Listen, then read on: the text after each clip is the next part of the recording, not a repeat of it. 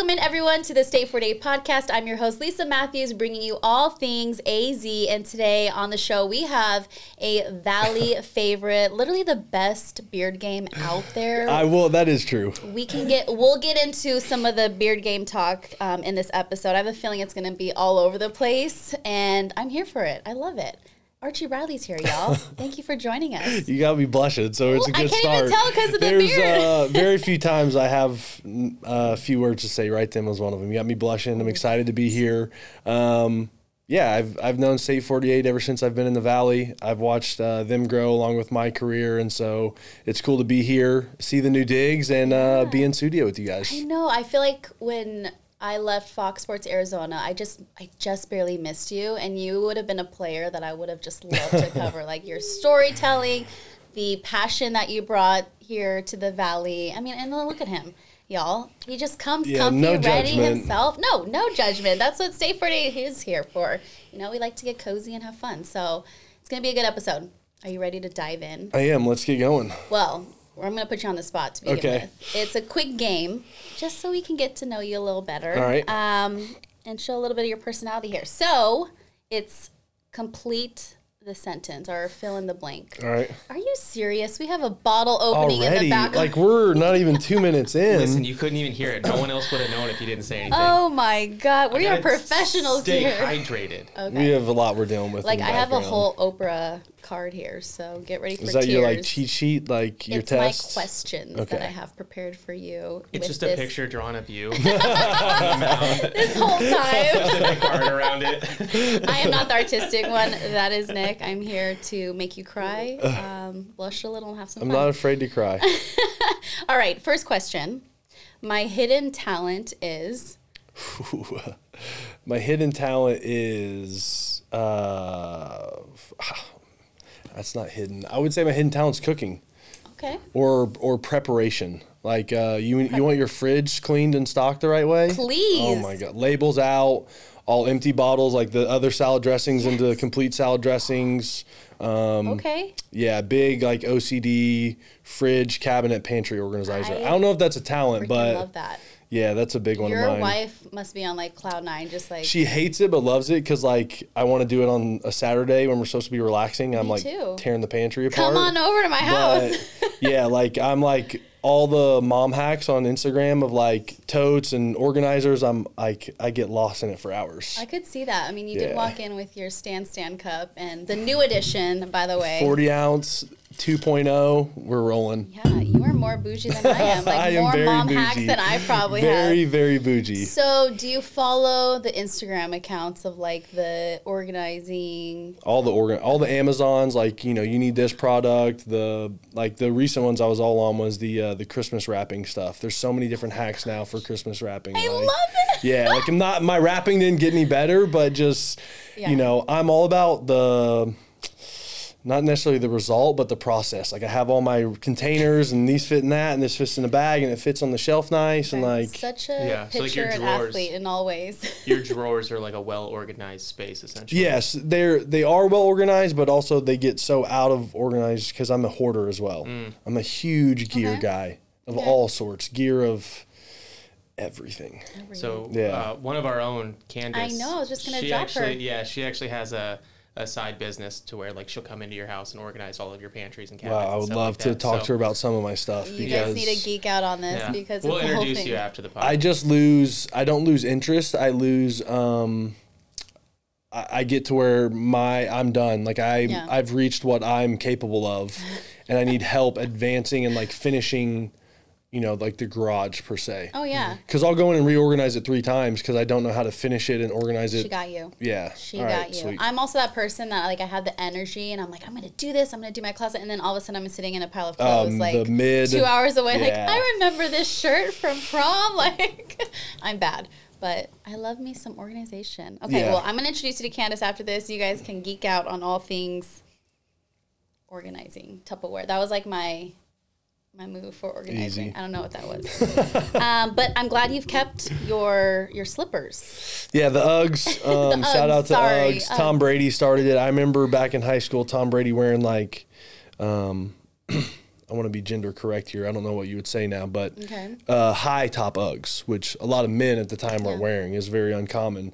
But I remember being like, if Tom Brady's wearing those, I'm gonna wear those. So I've been on the UGG train since high school. I love it. So, They're yeah. they're super comfy. Uh, I the do have best. the high I don't know if it's sheep's wool or lamb's wool or something. Whatever it is, it is It's cozy. amazing. I wear those to school drop off. I'm that mom that's like, whoa, God bless her. Is your drop off like pretty strict? Like you have a big long line, you Oh can't get out God, of it's it. Such a process. It is like that's what you need to podcast on is like elementary school moms and like pickups and like the drama There there. is, yep. Mm, Just like a like backseat the podcast. Yeah. PTO. Yeah. Just wait, y'all. The PTO PTO. PTO pod and moms and drama. See, just give me some Yeah. credit. I'm already beefing out here and I have a kindergarten. all right. Second question. Look at us. I knew it. I knew it was going to go all over the place and I love it. Um, ooh, best movie from the 90s. Uh, best movie from the '90s. I mean, for me, just because we were just talking about The Sandlot. Um, I think Remember the Titans. That's a '90s movie. That's up there for me. Um, I could go down some other paths, but yeah, right off the top of my head, The Sandlot. I was thinking about that and I'm like, wait, you were born in 91 '92. too. So you just got like a little taste of the 90s. Yeah, I was, you know, but I still I relate well. Like one of my favorite. I'm sorry to get off track again, but my Instagram follows is like '90s kids. I follow a bunch of those, and like, man, the things they post, I it just know. Puts me back in McDonald's for my like seventh birthday, eating a McDouble. Like Life was good. the best. That's why we were talking about the Sandlot because there's so many moments that just bring back the memories, the memes, the nostalgia. we talked about it, but I teared up watching it the other day. I'm 31. I'm getting more comfortable with showing a lot more emotion, and like I couldn't even help it. Like, just so many scenes um, that just make me think of me being a little kid again. That you just can't help but relate to and just love. Yes, the fireworks scene, Fourth of July, full body chills. The best. Yes. Okay, love that. I agree. I agree on that one. Okay, if I didn't play baseball, I would be. If I didn't play baseball, I would be coaching or some sort of entrepreneur, maybe a sidekick comedian, something in the entertainment. I don't know if I'd be like an influencer like these kids are these days, but it would be something in that realm of Okay. speaking on TV. I've thought about broadcasting, um, maybe acting. Okay. Um, Wow. Something, not saying I could do all these things. I just, um, You want the limelight. in that realm. Yeah, I like I like um, I like being in that industry in that area of speaking on camera, prepping for things. Um, I guess it's kind of similar to baseball, but you know, having you know a certain way to go about stuff. But I, I really like the side of cameras and podcasts and and that that business. All Well, we'll make sure to get you a you know a cut of this to show to your agent. Yeah, there we go. The little, little Rolodex. You need to just start your podcast now. Here's all things that you could like just start dabbling. I've I've thought about then- it. My only issue, it's kind of a complex. It's just like every white guy starting a podcast nowadays. But It's a with complex. the beard, The beard is elite. Like I, I don't. the slippers. People who I'm know me are gonna laugh when I say this because I don't talk about myself a lot. But the beard is it's elite. Yeah, does it have a name? it doesn't have a, the beard. The beard. I mean, and it's it's one of those things like, look, my career um, when I started growing the beard, I had just two years in the big leagues. I was kind of scuffling, like didn't have like a set spot on the team, and like just being dumb. A couple guys before me, Jake Arrieta, Dallas Keuchel. Um, they had won Cy Youngs and they had beards, and it was just kind of messing around. I was like, well, I'm gonna grow a beard and win a Cy Young. Well, I didn't win a Cy Young, but I started to get really good at baseball in the big leagues. And next thing you know, the D backs made a shirt bringing the beard, and that's the beard just it stuck. And Did. Oh, I'm trying to think. I grew it in. I shaved November or December. December, sorry, October 31st, 2016. Okay. So I did no shave November for two for that November, and I haven't seen my face since then. Wow. I do recall seeing you when you were just a baby face. I'm like, who is Man. that? Now looking Look, back, we all go just through some the phases. Oklahoma boy. The pre the pre beard phase was a phase. That's what we'll say. Okay, Okay. it was a phase for the kid. It does bring like almost like Beyonce, you know, just like a ultra ego. I I love that you're putting me in that category. I don't know if I would consider my glow up or you know that look as good as Beyonce's ever was, but I appreciate that. I that. love it. Okay, I well, think one of my that's how people talk about it though. It's typically like Beyonce, Archie Bradley. Yeah, Bradley. Archie Bradley's Right. beard. Like I, you know, like I missed my seat at the the Yeah. Oscars This or is whatever. how my you know, brain like- works. Okay, I just go places. Oops, I just hit the mic. I just go places. You got to roll with it. But my question, following up perfectly. Look at that. I didn't even prepare much because you literally told me you could be in here last night. But best beard in the game besides you, and that's gonna be the game of Baseball or athletics or athletics. man, there's a lot of great beards out there. I mean, I kind of got to start with the OG. I know he's kind of not fallen off in my eyes, but some fans' eyes. But James Harden, I I mean, say, there's there's one. It's the. Valley favorite. Um, we shared the the Rockets plane for a while when I was with the D backs, and it was kind of cool. Like the flight attendants like, "Hey, you and James Harden, you sit in the same seat. You guys both have big beards." I was like, "Fuck yeah, dude!" like me and the beard, like the real beard. I'm the kind of you know the the redheaded stepchild beard, but like. Um, yeah, I honestly that's so tough to answer. I would uh, that's like a podcast segment where I want to like showcase my Mount Rushmore of beards and then like my honorary mentions. Cuz like beards have different categories. Tell me. Um, I didn't know was that. Yeah, like so you have guys that have beards like um like mine, if you're looking at me, you see how high my Mm-hmm. cheek beard is? A lot of guys don't have that. So a lot of guys their beard is very um, contingent on their edge up and like what they're going to do. Are they going to fade it out, bring it Right. down? How good your barber is at edging up? Um, and then the undergrowth. Some guys choose to have the the neck beard, if you want to call it, or just kind of the jawline. Um, and then different facial hairstyles, I still consider beards as well. So I would throw some goatees and some mustaches in that category, just because some guys rock it so well. Wow, this is complicated, but very interesting. I, I mean, did not know. I I'm ashamed to say that my facial hair uh, routine is way more than I ever intended for it to be. it's a lot of maintenance. I'm sure. Yeah, How does hair- your wife feel about it? Honestly, she loves it. Uh, fun story. I wanted to shave for my wedding, for our wedding. Um, we got married in 2021, and I had planned when the season ended to shave. Wow. Um, for some reason, I'm kind of cheesy with stuff like this sometimes, but everyone has associated the beard and me and baseball, and there hasn't been a separation factor. And so, in my own head, I was like, well, I want to get married without the beard. Like, I want to marry my wife. Like, ba- the beard is just there's too much. Like, I want it to be so much about our love and our our our day that like. And my wife was like, no. I was like, wait, what? She's like hardcore. You're like And sensitive like- over here. she was like, no one's gonna recognize you, and like, I'm just that's what I love about our relationship. We're very honest, and we can we have thick skin. She's like, you're gonna look dumb. like, like, no one's gonna know you, and you're gonna look dumb up there. And I was just like.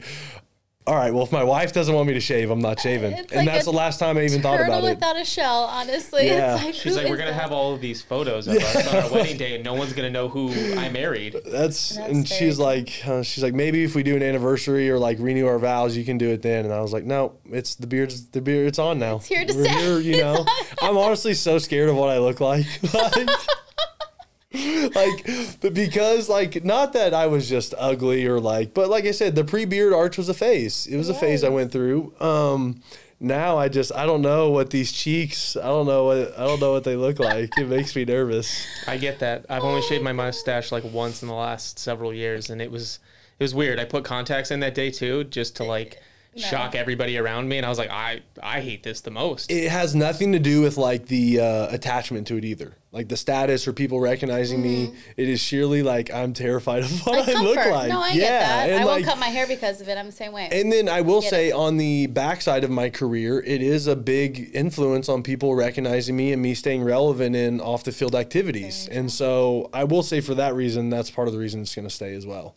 Wow. Well, let's talk about clean face, little innocent Archie Bradley from Oklahoma and your journey to the big leagues. I love your Instagram description. It's like o- Okie Kid with big league dreams. Yep. Did I do it right? Yeah, something like that. Chasing in one one pitch at a time. Yes. So let's talk about him. Um, I was reading up on some articles of your mom was a principal.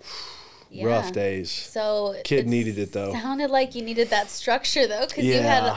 It wouldn't surprise you, but noted that you had tons of energy. So- who is that kid?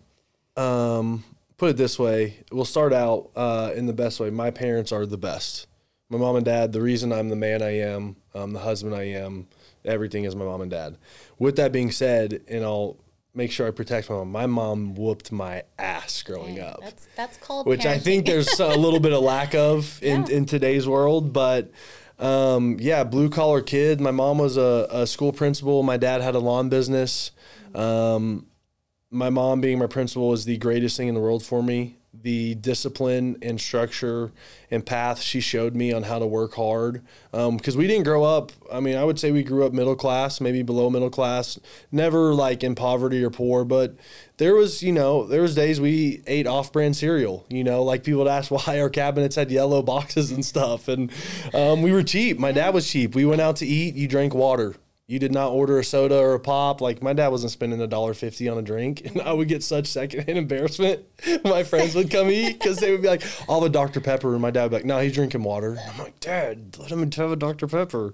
Um, but my mom made it very clear that with her as my principal, and very clear growing up, that we were going to do things one way, and that was my mom's way. We were going to be respectful. We were going to say yes, ma'am, and no, ma'am. Um, a saying that still sits me up straight in my seat is, "I need your two words." That's yes, ma'am. If you hear that, those two words are yes, ma'am. My mom needs to hear yes, ma'am, and that is it. And that's just kind of like a foundation of what I was built on. Um, you look people in the eyes, you shake their hands, you open the door for people. Um, the way they prepared me for life, not just this, ba- I mean, the baseball life and like what I've gone through, it's incredible what they did, but just the way I view the world, the way I view people. Um, I'm not saying I'm perfect or I've got everything figured out, but I'm able to wake up every day with the solid head on my shoulders and attack the day with knowing that I can take care of myself. And I will never be able to tell my parents how much that means to me.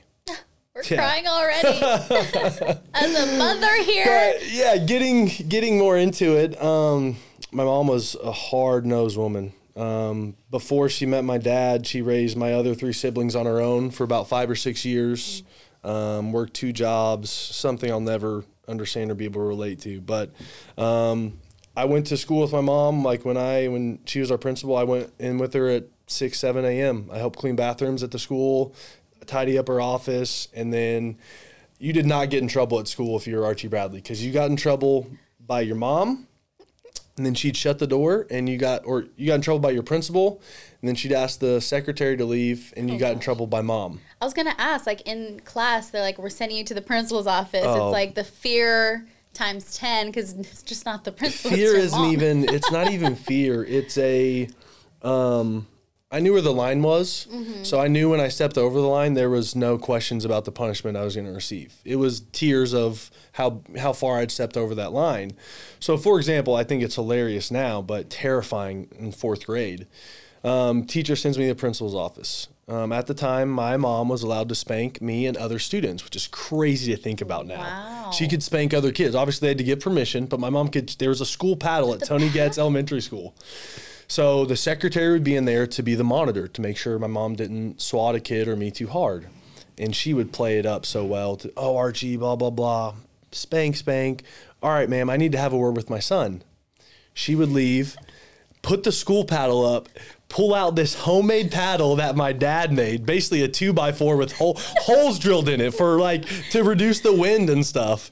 And she would wear my butt out in her office. Oh. And no hesitation, grab me by my arm, look me. Do you understand what you did? Are you sorry? You're gonna do it again? No, ma'am. Yes, ma'am. Hundred percent. Fourth grade, Archie, big bad. Think I'm a you know, a couple years away from being a teenager, but think I'm cool. Pushes me back into the classroom, still wiping tears out of my eyes.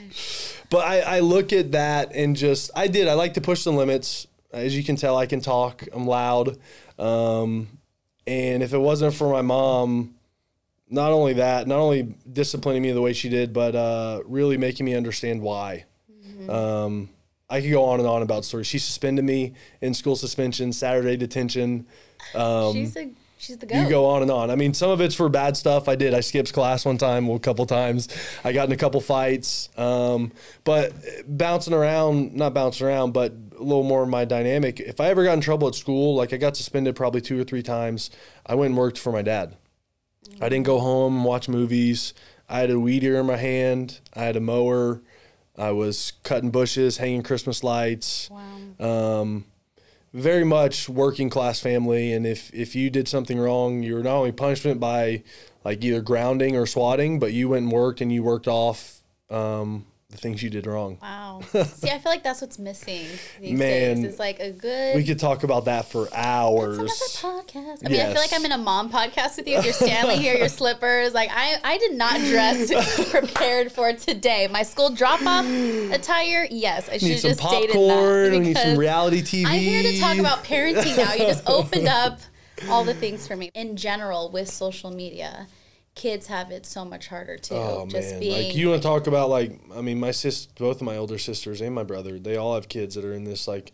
I think social media is the like. I hope in the next couple of years there's some serious reform hmm. to social media and like. I just you're exposed to so much at such a young age. It's Yeah. insane. It is. Social media for me, or I graduated high school in 11. Like that's right when Mm-hmm. Twitter took off. Like you look at the Twitter timeline, that's when Twitter like Oh, yeah.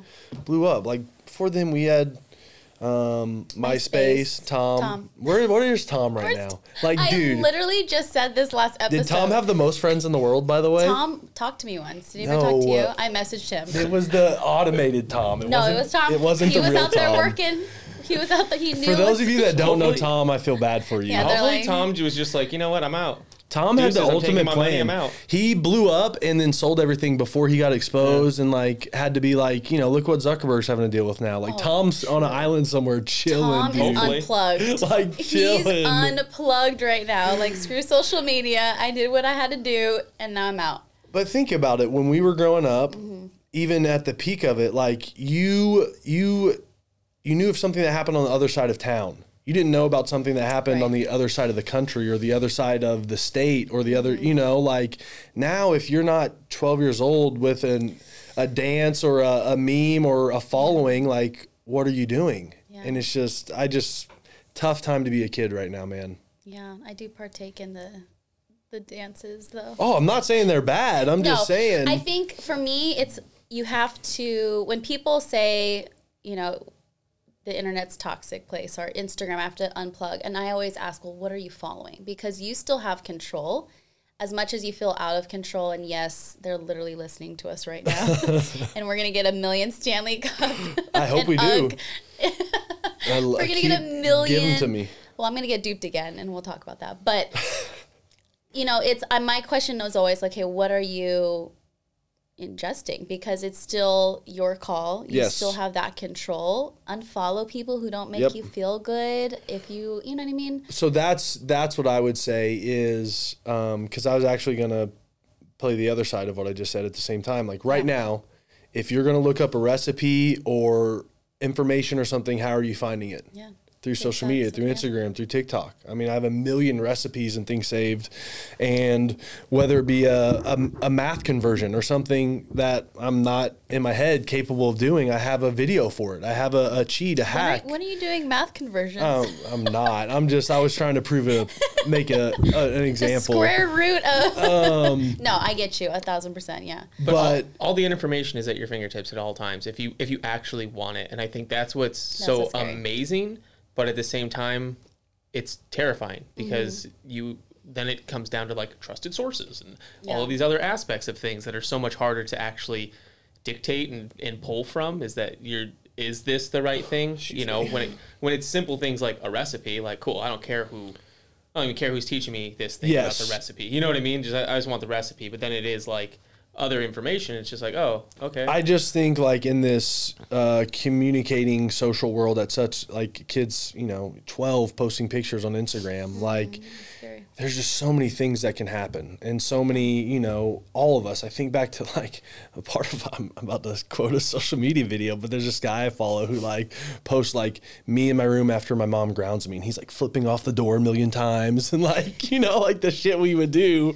We're like Pack your bag. but I'm like leaving. that's what we did. We didn't have a relief where like i went and posted i hate my mom on the internet and i can go on some blog and chat and see what someone else says. Well this is what i do and i hate my mom. I you know and it's like dude i just like freaked out in my room and like cried a little bit you know what i mean Yeah, like especially you as a principal's child. You would have put on blast all the things. tough days man Well, I wonder too with your trajectory, right? And so if you came into the bigs, well, you started in 2015, but nonetheless, your your incline, like playing, um, seeing you know messages come in or tweets and things like that. Like, how much did you have to censor yourself and like what you would intake as you know and continue to as a professional? Well, that's what I mean. Like a lot of people, I'm not gonna say are dishonest, but to be honest, man, it's tough.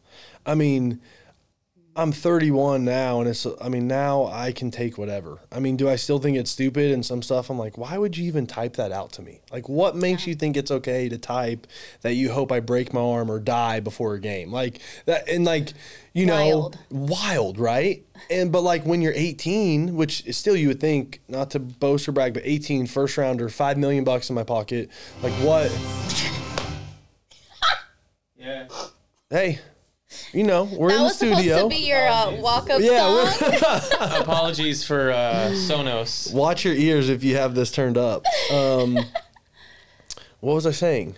Um, 18 years old, Yes. five million dollars in you your know, pocket, like first what rounder. what could go wrong? And you go out and you give up eight runs in South Bend, Indiana, in low A, and you're literally having people message you like you're never gonna make it. You're you're a lost cause. Why'd we draft you? And like immediately, yeah, you're like, oh my god, like you're you know. But and it's funny because I look back at myself and I laugh that like I even entertained those thoughts or listened to them, but like mm. I didn't know any better. I, did, I hadn't gone through some of the things in life that you need to go through to understand the irrelevance of what we now call trolls, you know, or keyboard warriors or, Yeah. you know, the, the no profile pictures. But getting back to it, when you're 11, 12, 13, these huge years in your life where you're developing and becoming, you know, making major life decisions, you have all this social media influence. And it's just, it's a scary time, man. It is. It really is. You coming up, I know you are a two sport. he is an athlete. Elite 11 quarterback, y'all. Whoa, I, he stole what I was going to say here, but he was a quarterback. And choosing between the two, I'm sure. Do you ever wrestle with like the what ifs or what if I would have? Oh yeah, Played. it's um, strictly from a curiosity standpoint of talent. Like, was I gonna be good enough to play in college or the NFL? Like, I know I had a scholarship, but would I have started at OU? You know, I look at that line. Um, you're getting a little glimpse inside my head because I love football. Like I Yeah. love football. But yeah, I, I sign. Um, when I was going to go to OU, it was um, Trevor Knight and Blake Bell were splitting time at OU, and love both those guys. They went on and had great college careers. Blake Bell's still doing the NFL, but I would have beat both those guys out my freshman year, no doubt about it. I would have been a starter my redshirt freshman year at OU, and um, I mean, who knows where I'm sitting if that happens? I look at some of the guys in my class. Um, this is a joke, obviously, but like Johnny Manziel, Marcus Mariota, they both won Heisman's. I was ranked above both those guys, so I would have won a Heisman, maybe. You know, like Wow. that's that's Yeah. fair logic, That's- right? Yeah, that's what you're like. But then you know, I see some of these guys like Mariota's still backing up in the NFL. Jeff Driskel, um, I can kind of Jared Goff. These are all guys like in and around my class that like I still keep up with. I still talk to. Um, I still like, you know, I still have eligibility, so I still think about going back and You're playing. like, I'm gonna go Do it. like Um, a true pocket passer at this point because you ain't gonna be. strictly pocket. Like these Like, new rules to protect moving. quarterbacks. Like that's why I can't go to college. I need all these rules in the NFL that help protect Feet QBs. Like planted because he's this like quarterback lifestyle is kind of like the way I am, like QB one, and so I just always wonder if I could have done it. That's what I wonder about. Not like if I'd have made it or like money or anything, but like could, was I talented enough to play football at the next level? So at the time, what was the thought process? Obviously, when they're throwing Honestly, super at you, super naive and super I wouldn't even say immature. I would say on par for what information was available at the time. If mm-hmm. you I feel like you give that kid you give this situation to me now with NIL and how much more information is available, I have a lot different mindset about it. At the time, dude, I was still trying to go play football. And like my dad is like absolutely not. Like funny story, before I had to make the decision, we're negotiating my salary with the Diamondbacks. And um, at one point, we turned down $4.5 million. And my dad absolutely was like, what the fuck? Like what? Like talking to my agent, like, hey, what? did- What? Excuse me, we just turned down for like, Yeah. I can mow a million lawns and not make what we just turned down. you like, can order soda at the restaurant yeah, now. Exactly. Yes. That's exactly right. Um, but think about it. I mean, I get it. Like now, like I Yeah. said, being my age, like we came from very working standards and all of a sudden your son has a chance to make millions of dollars because he can throw a baseball and we just turned down four and a half million dollars. So he made it very clear. He's like hey i want to make my son's not going to college and we're signing and he better not sign for anything less than what we just turned down couple hours later we signed for five million bucks. But even even then it still wasn't in my head like what that meant. Yeah. not not from a fame and like oh i'm a millionaire but what that meant for the rest of my life. Like even now i'm still living and using that money that i signed for at 18 years old. Like i can't Wow. i can't even begin to explain like I, I know it's easy like well yeah you became a millionaire but what the trajectory that set my life on. Whether i'd have made the big leagues or not the leg up it gave me in life um, in that moment. But I was, I was, I wanted to go play football at OU so bad. I was a Sooner. I wanted to go play for Bob Stoops, Josh Heupel. I wanted to, Wow. like, I me was Boomer Sooner, man. I, I wanted to go play football, um, and I just wasn't mature enough to understand how big of a decision I was making at the time. How old were you? I was 18. 18 years old. It's a big decision at 18. And it, it happened fast, man. Like same thing. It's not like today where you know when you're 12 that you are the 10th ranked pitcher in your class, and then when you're th- 13 you've moved up. Like Yeah. my senior year was like, hey Archie, you're going to be a top 10 rounder, which was cool. Like awesome, man. I'm going to get drafted. Like that was I've already committed to play football and baseball. I'm going to be drafted out of high school. Like this is mm-hmm. incredible. And then like midway through my senior year, it was I was throwing 100. It was stupid. I don't know what happened. And my agent's like, hey, you're going to be a top 10 pick. He's like, Insane. you're going to make a million dollars in the next two weeks. And it was like, you know, it wasn't even on my radar. Yeah. Like kids now have a lot better idea. And the reality is you see it a lot more. You see these kids drafted and you see them post on Instagram and two years later they're in the big leagues.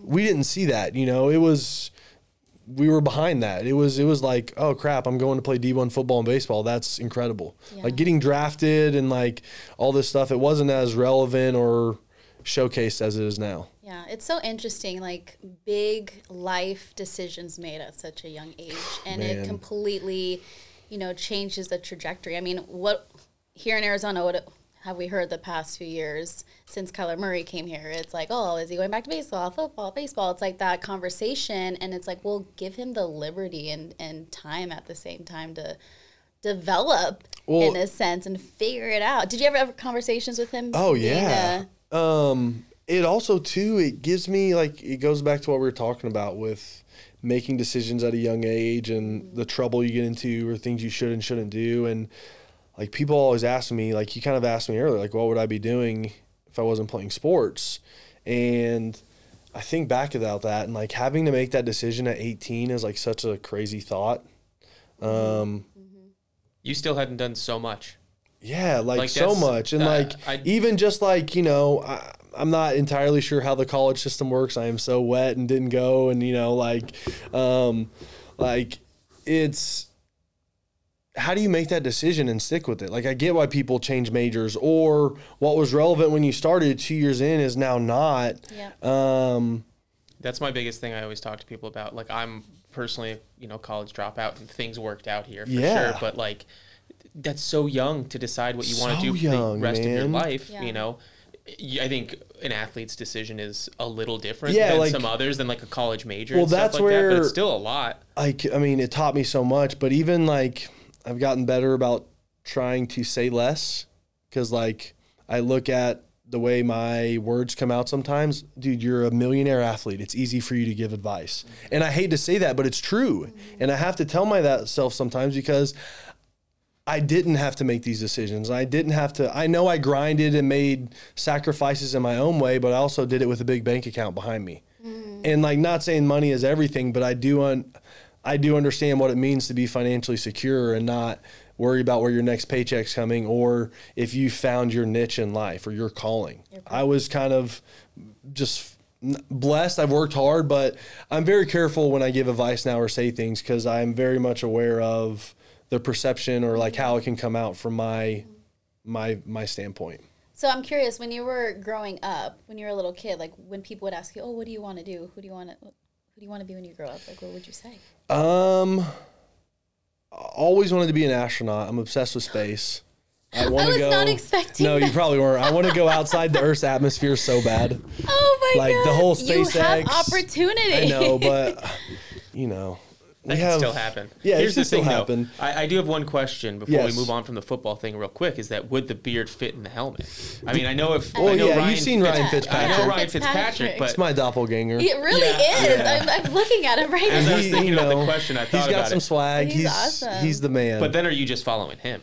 That's what I mean. I would probably, I would pro- I, he doesn't have the earrings though. Like, um, and you can show, I guess you can, you can showcase a little more of your style in football. Yeah. Um, than as a pitcher. Like, we'll get in, I that's mean, you another segment. showcase a lot. Yeah, but it's tough. Okay. It's tough. I don't, I'm so jealous of position players, We're man. gonna get okay. So, but does the okay secondary question? Does the beard fit inside an astronaut helmet? I don't know. I don't know what. I don't know, allowed but I would shave it in a heartbeat for that. You- it's no you- question. If you tell me I'm going to space, we're Marriage, Yep. space, gone. gone. We're gone. We gone. Well, it just took me back when you said that because you know most little kids, like I'm experienced with my you know sons. It's like, oh, I want to be a football player. I want to be a baseball player. So you actually um, getting to that level, being drafted, like your life just turning upside down um, in a whirlwind. It did it feel like a dream come true? Oh yeah. Okay. I mean, you know, I'll talk about it from a way some people are scared to talk about it. I mean, yeah, all of a sudden I've got millions of dollars. I bought a Range Rover. I bought. Wa- you guys will love this. This is my. Tell me all the money stories So- because Granted, this is a great thing to talk about. Talking Yeah. about my parents. The first thing we did was we hired a financial group. We Good. hired a, a financial. love it. Um, I think that should be stated first. Uh, anyone. my heart was beating when you were Yeah, like- no. Um, and God, again, my parents are smart enough to know that they're not smart enough to handle that type of money. Um, I interviewed numerous groups, um, settled with the group that we thought best fit my plan, the way we wanted to invest my money. Um, but that's part of this story. So, hired this financial company to watch over my money. Um, I'm out here in Arizona. My best friend committed to play baseball at Arizona State. So I've got a buddy out here. So who is that? um, his name's Dylan Delso. He's a firefighter back in Broken Arrow now. Um, but my financial agent calls me. He goes, "Hey, your your bonus check cleared, which was three million bucks." So I'm sitting there at 18, like, "Let's go, baby!" so I get I get my Amex and I call my buddy and I'm like, "Hey, let's go. We're going to Fashion Square." I'm gonna go ball out at Fashion Square. And again, I've never spent money. I've never had money. So like I bought, I remember going to Buckle and I bought like two pair of Rock Revival jeans, Gotta like have two pairs of Converse, couple Affliction shirts. Affliction was still Whoa. big time then. Yeah. if you missed the Affliction craze, like I feel bad for There's you. people have no idea. the Ed Hardy like the Affliction. image that just like Here's the thing. in. I do not agree with you very strongly. I need photos. it we was need a pictures. phase. Oh, I can find them. it was one of my least favorite uh, phases of the generation. yeah, personally, like I I'm getting really hot I even never thinking about bought it. in on it, but I understand that if you wore it, you yeah, you were in owned it. it. You, were, I mean, you loved it. you did not walk down the halls of Broken Arrow without an Ed Hardy or Affliction shirt on, or Rock Revivals. Like it was not happening. So you like True Religion jeans and Uh, shit? True Religion, that's the Uh, other brand. Yes. Um, Nah, not me. so buy the jeans, and my buddy's with me. I bought him some stuff, and then I remember very specifically going to Oakley, and Oakley had these two watches in the cases, and like, dude, I'm balling. I'm like, hey, give me two of them. Oh my god. Two of them. Me and my buddy put them on our wrist. Give the guy my card. It's like, sir, it's been declined. And not in a like pretentious, rude, like, oh, no way. I'm just like, sir, can you run it again, please? Like, I don't think that's possible. Because in my head, I'm like, dude, there's $3 million on that bitch. Like, there's no way that this is getting declined already. He swipes the end. He's like, sir, it's been declined. Um, two seconds later, my phone's ringing. I look down. It's my financial guy. He's like, you could. He's like, have you already spent $2,500 at Fashion Square Mall? And I'm like, uh, yeah. He's like, did you just try to purchase two watches for like $2,200? I was like, yeah. He's like, you've already exceeded your spending limit in like the first Good five minutes. and so, um, yeah, it was cool. I mean, I got to spend some of my money, like, you know, relatively not a lot for how much I was making at the time. I got to have some fun with it. But yeah, I mean, real quickly, I went from under my parents' roof, um, asking them for money to like Surreal. Serious cash. You know what I mean? And that's how people get in trouble. they do. Oh man, hear all the time. even even still, I look back at some of the stuff I've spent money on or done, and it's just stupid. And some of it's like because you're influenced by teammates or you're influenced where you're at. Maybe you're in Old Town one night. You know, things happen. Um, But Yeah. I've I again I go back talking about my parents and like that structure and like my financial people and my agent and I just truly like the biggest thing about an athlete or any successful athlete, the background behind them mm-hmm. is people don't understand. My wife, my agent, my parents, but athletes aren't successful without a good background. And mm-hmm. I would say they're probably more up front in my world than they are in the background, but to everyone else they're in the background. But like my team behind me is so solid. Gosh, I mean, I'm my my mind's going everywhere because I had my good friend on the show, former NFL player, but now he's in like the financial space sector. Um, and he Devin? just Devon. Yeah, Devon, yeah. yeah, you know, Yeah. yeah. So I mean, his mind is so he's I always just like that. did you see his post today? Yes, Yeah. that's what I was talking about. Yeah, where you like he like broke down. Okay, so you make you know two million. You fi- you sign your first contract. You you buy a car, and then you buy your mom a car. and you're then averaging 200k spending a year like and that's also the thing i mean like uh, this last couple of years have been a big change for me you know i've had some injuries Mm-hmm. um, i've been down in the minors your salary changes a lot when you're a minor league player so you do you start not that i viewed things um, immaturely before but you get older you get married Yeah. you start to have this vision for your life you think about having kids you go from making a million dollars a year to two hundred thousand dollars a year. It's eight hundred thousand or quick. you know one point eight million dollar difference. Like you better have some lot. And so you know just even in that, I love. Um, I've gotten a lot better about that of the last couple years, and I love Devon and like, um, yeah, man. If you don't have that that backdrop or that help or someone in your corner, man, that's where you see these horror stories of guys spending money, guys going broke. I mean, it's it's sad and crazy to think about, but I can easily easily see how it happens. Oh, absolutely. My time in the NFL, not as a player, but working. Yeah, NFL's I feel like a lot worse too with like keeping up with the Yeah. Joneses. You know what I Oh, mean? yeah. Like it's very influential with like, well, my teammates do this and have this, so I'm gonna do it. Because I've even caught up and done some of that. You Mm-hmm. know, some of the stuff, shoes and watches and things that you you just you're around guys that that have it, but you should have. Man, some guys are in just different classes. Mm-hmm. You can't compete, and you're never gonna compete. Money's relative. It's all, it's all, it's all your vision, your Yeah. mindset. That's a way deeper subject. gosh, this podcast can be about three hours long. I'm telling Where you, are we, at, can talk over here. We haven't even gotten into the D bags. I I, mean, the passion, the energy um, that you brought here is just you can't forget it. It's this is a place I would you call it home. You still call it home? Yeah, it's a it's a it's a part of home. Yeah. Um, I mean, when I look, like I said, you know, you don't. I never picked to live here. I never picked to live in Oklahoma, but there's two places I'll forever be, and that's Tulsa and Scottsdale, Scottsdale, Phoenix. Um, it's funny, man. Even just driving over here, you think about some of the questions you're gonna get a- asked, and um, you just start to drift down memory lane. And like, I think the thing I take away most from here and why I'm so connected to here is. I I committed to this place early. I mean, we sucked when I got drafted here. it was bad. Everyone sucked. The Sun sucked. The Cardinals sucked. It Coyotes sucked. Okay. I mean, yeah, but seriously, being a Valley yeah. sports fan was tough. Rough. Look at someone born and raised here. You know, I've been through it. We've all have. Then you know, I like I said, I, I start to develop out here. I make the the big leagues. I look at um, the dynamic. I start to understand things a little different. Like this isn't your average sports city. Like football's an hour away. You know, basketball's here. The hockey's an hour away. It's not like Philly or some of these other places where Mm-hmm. just everything's all- just right yeah. there. Like, and then you know, Phoenix. Most of the teams are young. No one grew up a D-backs fan. Uh, Even Suns. Like. p- Everyone's a transplant. No one grew up in the valley. There's a lot of things that work against valley sports, and I I loved it. I loved I I loved it, but I hated it. But that's what started my love for it. Is I remember coming out for a game against the Dodgers, and it's all blue, and it just it fucking pissed me off, Yeah. just because I.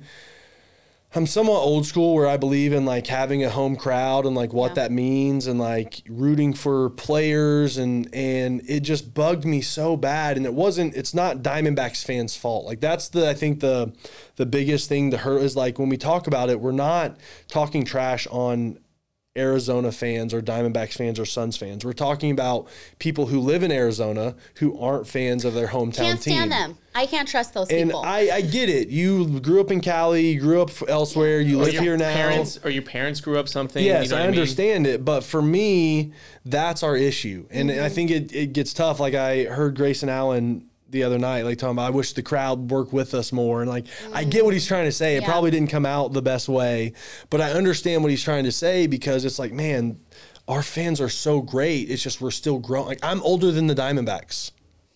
Yeah, Like. I always like when you say that out loud. That's crazy to think no, about. it's true. It's very Like, true. I'm older than the Diamondbacks. Yeah, Yeah. like I watched the Diamondbacks and the Coyotes come to the city. Yeah, and I'm so 35. for so- me, like I don't know, I just recognized that, and I I found, and I was lucky, man. Some of it's like I'll be honest, like I haven't said this, but some of it's like is selfish. Like part of my rise to that was we had Paul Goldschmidt, we had Zack Greinke. And these guys didn't, not in a bad way, but they didn't want to do community stuff. They had made their big money. They didn't want to do these little deals or TV commercials. One, I did it because one, I thought it was cool. I'm on TV, I'm getting more popular. But two, I, I saw um, gap. Yeah, like well, a guy Alex Guerrero, my my marketing agent who got me on here, um, meeting him was influential in this process. I can't talk about my time or my love and passion for Arizona without bringing up Alex because um, he introduced to me the relationship side and like what sports the doors it opens. Yeah. And if you're willing, some guys are just singular focused. All they care about is the sport, and not that this ever got in the way of me focusing on baseball, but man, he showed me the value of relationships. And I just got involved with so many great people out here Phoenix Children's Hospital, Boys and Girls Club. Um, you talk about like a dream becoming something or like becoming a dream that you're living. Like, not only am I playing well in the big leagues, um, yeah, we'll talk about it because I'm, I'm making good money, I'm able to buy cool stuff, but like, dude, I'm going into Phoenix Children's Hospital and like kids are excited to see me. And I think what I've said this a lot. Well, ultimately, what I understood was like, this is crazy, but I had the power to affect someone's day by simply saying hi or signing an autograph or giving them more than just a hello or a high five. Or even sometimes that's all it needed to be. But because of the status and who I'd become in the valley, I could walk into places and I I I had a status. I had a meaning, I had a purpose. And not that baseball was that purpose, but I very quickly learned I could use it. Um, and it was really fun. It- not when I say have that power, not in a superhero or like I'm so cool, but like, yeah, man, I knew I could go places and be places, and it meant something if Archie Bradley was there, Yeah. and it was cool to dive into that and feel like I, I did feel like I felt like I was from here. I felt like I belonged here. I felt like I was one with everything that was going on in Arizona. I mean, you're looking at someone born and raised here, so I've been through it. um, and I think I can speak on the same note as a lot of fans here. I'm gonna just put that on my shoulders Yeah. right now, here right now. But you're someone that is unforgettable. You know, and you look appreciate that. back at, you know, Cardinals eras, the Fitzgerald. I mean, Goldie. Goldie didn't have the personality to be out No, there, but but he was like the he hometown. walked the walk. Yeah, yeah, he was the guy. And then you come in, and it's like boom, the personality, the swagger. And I know you're like you wanted to talk about how you could have unleashed that even more in a different setting, but like that's what we needed. I will never forget that 2017 season. Just watching that in front of my TV. I think I was pregnant, so I was like emotional. Yeah. More so that um, two-run triple that you had, and the My brother still talks about that situation. Him, so my brother's the other, the third founder of State Forty Eight, Yeah. and him and Mike were at that game together, and like he talks about that situation because he was there, and like Mm-hmm. just the amount of emotion that was going on in that stadium when you hit that triple was like, oh my god, Well, it Archie- might I could feel it. for Yeah. D-backs fans, which I From the hope TV. in the best way. I hope some of these maybe World Series memories like have jumped in front of Archie Mm-hmm. Oh Bradley triple. But that's um, what we go back to. Yes, is what I'm saying. It's Th- like, that was the biggest thing that happened with Yes. the team That's before what I was saying. the World Series. Sorry, Mike. Um, was I over my time since being gone and like reliving and thinking about it? I like have people talking. It's like until maybe this year, it was like Luis Gonzalez walk off. Yep. Archie Bradley triple. Yep. And like that's just crazy um, to think about. it's and so valid. It's so true. yeah, man, this um i- it's the passion and love I have. Like even here, like, you know, bounced around a few teams, but I'm I'm back in the valley living, training, um, trying to find a job. Even just being out here, man, Could like the job be back here? oh, it could be for sure. You never know. You never know. Are we getting some phone calls? Things things things can always work out. Um but yeah, I I've always told my wife like e- when I'm done playing um if we haven't already, I want to consider getting back to Scottsdale Phoenix because I want to continue to work there. I want to continue to be there. Um, it's a very big melting pot of people out here, but I just feel so close and connected to the sports side of this state. Um, I, I, I don't know. It's just a weird connection, but I just I and I, I was getting into it, but yeah, I went from being drafted at 18 to getting traded at 27, 28. I mean, almost 10 years. Like as much as anything, Phoenix, Scottsdale, Arizona helped make Archie Bradley. The people here, the fans, the hard times, the playoff runs, um, even getting traded, the ups and downs, my arbitration case, my charity events, like everything. I look at it and like you could write a whole story and do a million podcasts on my 10 years in the valley. And i i just especially arizona i mean i'm sure other cities and you know guys play for years but i just hope every athlete looks at what i did here. And not that there's anything special or but i just hope guys embrace what this city is and like what it has to offer and how special it is to be a diamondback and how cool. And it may not be la it may not be new york but um you love the city and they'll love you back mm, I love that. I mean, those are turning points for people in their like core memories. Yeah, right? and we're still like, look, whether I play for the Diamondbacks ever again or not, I think I'll always be associated with Diamondbacks. Maybe work for them outside of or like you know past this. my baseball career. But we're still in the middle of building Diamondbacks fans. Again, like the Diamondbacks, I'm 31. I think they're 28 years old as a franchise. Like I'm new even to it. still today, even if I'm playing for another team and I'm playing against them next year, I hope I see more and more, and I hope this continues and builds and grows because it's just such a cool place. Um, and it's you deserve that. Like nothing is better. Like being on the team in 15 and 16, losing close to 100 games each year, mm. coming back the next year being a wild card team. Could have won a lot of divisions. We won like 98 games, 99 games.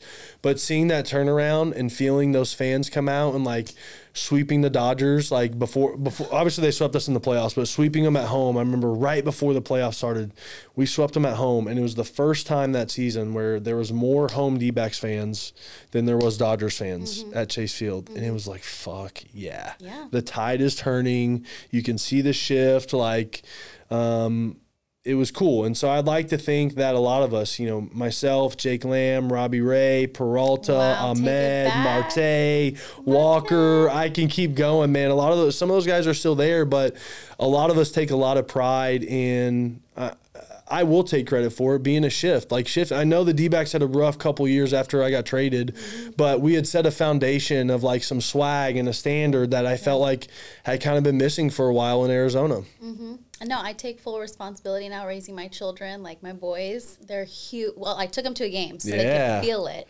And they were like, every day they came home. Are the D backs on? Are we going to watch the game? Like, so into it to the point that they cried when they were eliminated. I'm like, that is passion. That's- like, that is it. Keep I it cried My husband was when mad OU though. lost, like growing up. Like that's that's the way it should be. Like I didn't cry. I'm a grown man now, not that I'm afraid to, but yeah, like I wanted the D-backs to win so, So bad. freaking bad this year, know. man. One is just cool, but yeah, Fetters, Lovullo, Tony Perezchica, all those guys. I mean, uh, Gallen, Walker, um, Marte. I mean, even though you get traded, man, I I, I played the minors with a lot of these guys. I mean, like I said, I went from 18 to 27, spent nine, 10 years more time with my family and friends than anyone. And so to see these guys get to play in what you dream of, like there's everyone wants to get to the big leagues. Then after a couple of years, it's like, okay, I want to win a World Series. Yeah.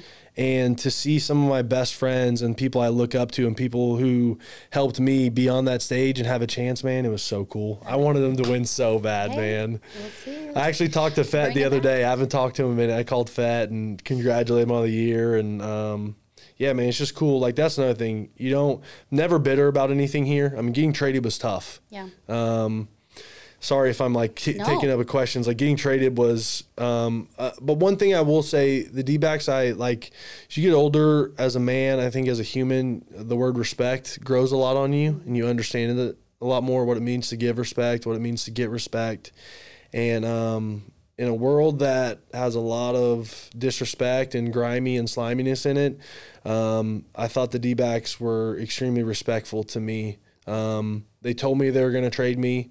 Um, I knew I was getting traded, but it didn't change I still, I think I didn't say a word for like three days because we talk about it. I mean, everything I had done, my house, I, I lived, er, Scottsdale is my permanent residence. I went back home. I say I went back home. I went back to Tulsa for holidays. Um, everything I'd built, everything that happened, my charity event, my everything, in literally a 30 second phone call. Hey, you're traded. You're going to Cincinnati. Like, boom, done. Yeah. And like it's crazy because I'm able to reflect on it now. I sold my house two days later.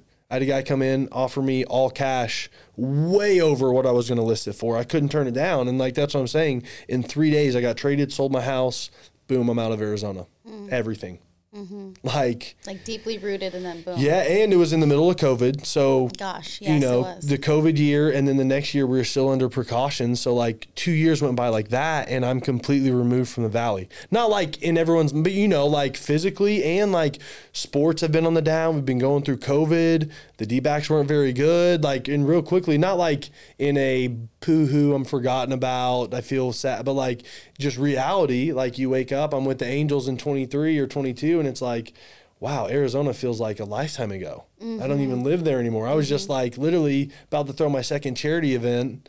COVID hits, and now I don't even live there. Like, Yeah. and that happened in three days. It's just That's wild.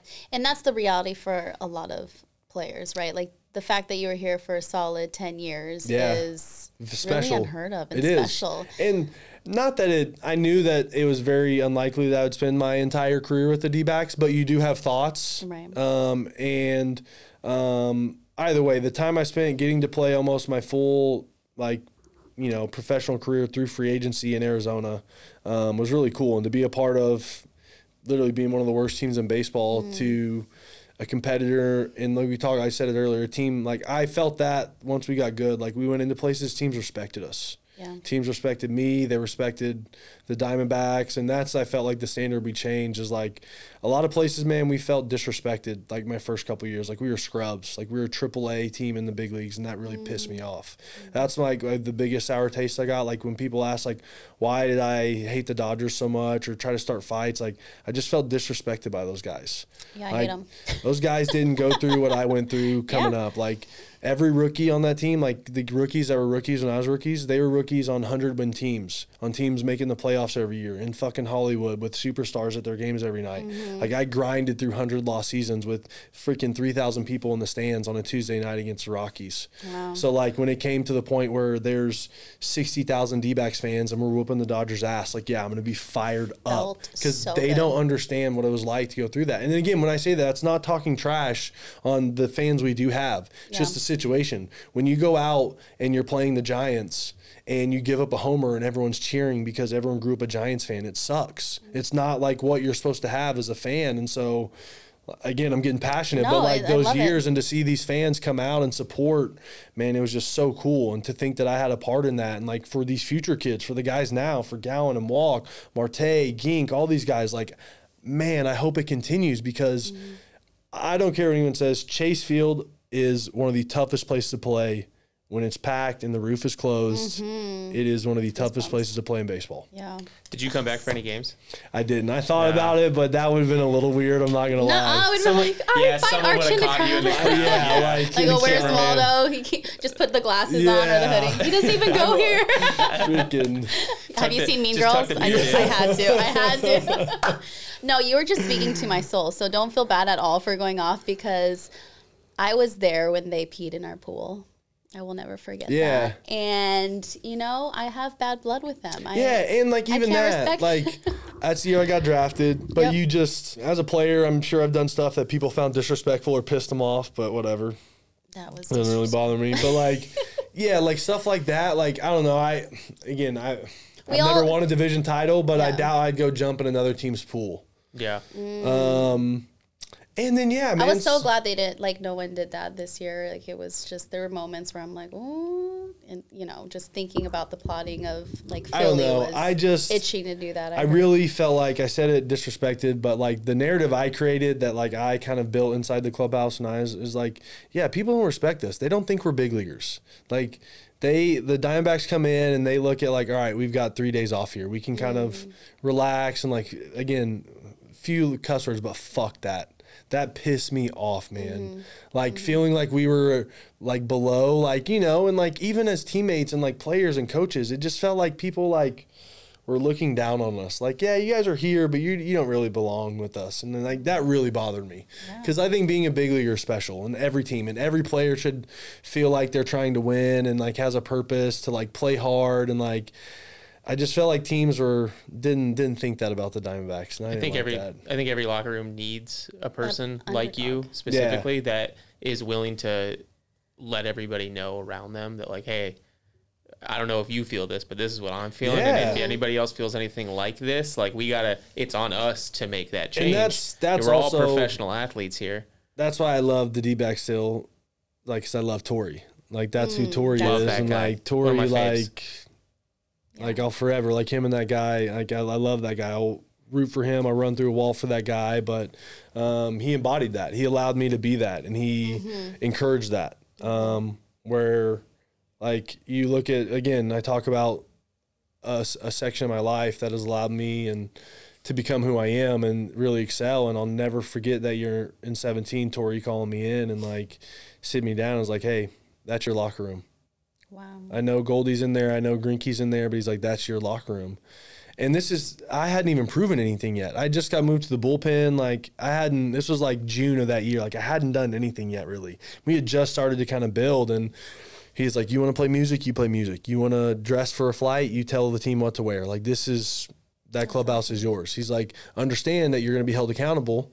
And, you know, if you mess up, I'm going to let you know and I'm going to come down on you hard. But, like, this is your team. Like, that's your clubhouse. And, I just remember running with it, man. Like given and like I look at that, we're like, you know, some managers in that situation, and I'm very um not to bounce around, I'm very uh aware of who I am or my situation. Or let's say in the baseball world, where a reliever ranks on the totem pole. I'm not a mm-hmm. starting pitcher, I'm not your four hole hitter, I'm not the closer at the time. Like I'm a middle of the road, like I'm not disrespect, I'm nobody on the team. I pitch half an inning, I get three outs. Like mm-hmm.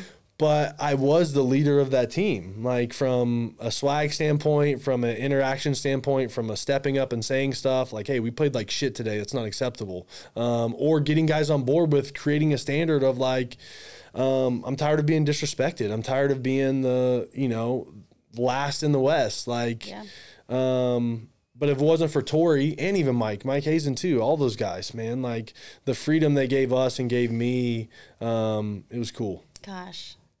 This is so good. I'm so glad that they kept around Hazen and Mike. Like during when you're, you know, And I don't think people know too, like Mike Hazen, man, like with what he's gone through Gosh, the last couple of years with his wife, and Yeah. I, I, I never forget. Um, I asked him how he's doing right before I got traded, and uh, his wife was about to go have major surgery Mm. on her brain, and he briefly talked about how he's doing, and then it was right back on baseball, and he was on the committee for like the COVID committee, which was like nuts at the time. And he's doing that, worrying about saving the team, all this stuff. And his wife is doing, and just like, I just, I have so much respect for that man. Yeah. And, uh, again, that's part of like, you get older, like outside of just the D backs, like personally, like Torey, Mike, I wanted those guys to win and succeed. And, um, same thing. I think they've embodied what the Valley is and, and who they are. And granted, sports is a crazy road. They could be gone next year. You never know. Like, right, but even during like the dips, right? And Yeah. just keeping um the faith Yeah. in them because they see what they're building and- Yeah, and, like, ride through some of those lows. to get to- 2021 22 tough man i mean i felt bad for my buddies here Yeah. and i was as crazy as sounds I, I honestly i was really happy i did get traded so those have been some really tough years for me Again. um, and i wouldn't have wavered on any of the way i felt but you know you lose 100 games man and they were getting their ass whooped Yeah. like there's we're not going to sugarcoat it they stunk um, so to see them ride with those guys, stick through that, and then make the run that they did, I just that's that's what I love about sports, and that's what we were talking about with second chances and believing in people, and that's what I feel like is like Arizona's big, big like believe in people, get mm-hmm. behind, believe in someone's story, and hop on board. Yeah. It's coming. Yeah, It's coming. it is. Like we're going to be a winning sports Yes. state Yeah. at some point in time. and I just like we're so close again, in I so still many it's, areas. we can't we can't change it like unless we just No. want to invest money and build new shit. But like mm-hmm. the logistics is part of what the problem is in the valley. Yeah. Is Glendale Oh. and you know Westgate. Archie, I'm Well, a hot, there's- I'm a. Coyotes fan Yeah, so. I'm a- yeah, Trust like- me, I understand. And even that situation, dude, it's pissed me off to Yeah. see it year after year not reach a resolution. Like, where are we at now with? Are they going to God. Tempe or I are don't they know. still? Scottsdale was the last I heard that there Like, might be a dude, deal it in and like even for those guys, like same thing. The that's I think that's also what um, built this passion and love. Is I looked at the Suns. The Suns sucked.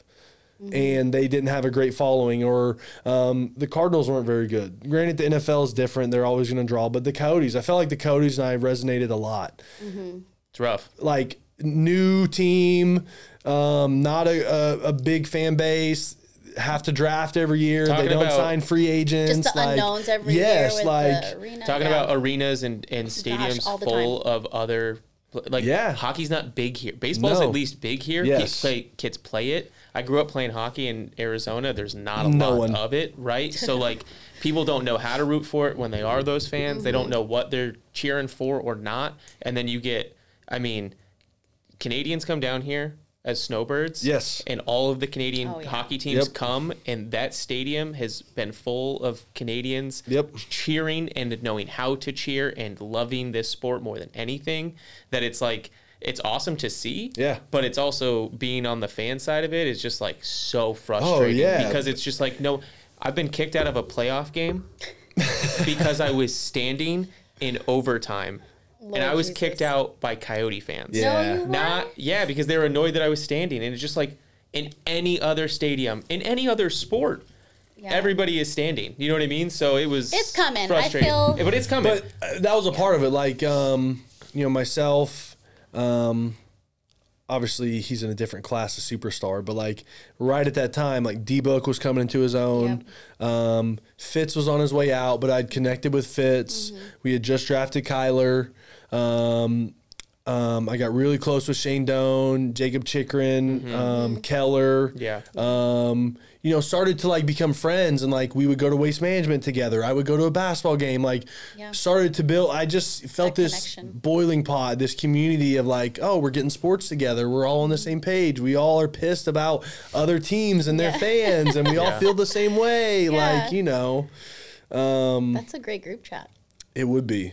And I mean, I've always, I've always, a guy I've always respected, looked up to from a fan idol standpoint, and then from out here is Fitz. Oh yeah. Um, obviously, I grew up a huge fan of college football, watching him at Pitt and the Dreads, and Yeah. he was on the cover of the video game and all that. And then um, getting to meet him out here, and then if there's ever a, a I made it moment, um, my first charity event, Archie Palooza.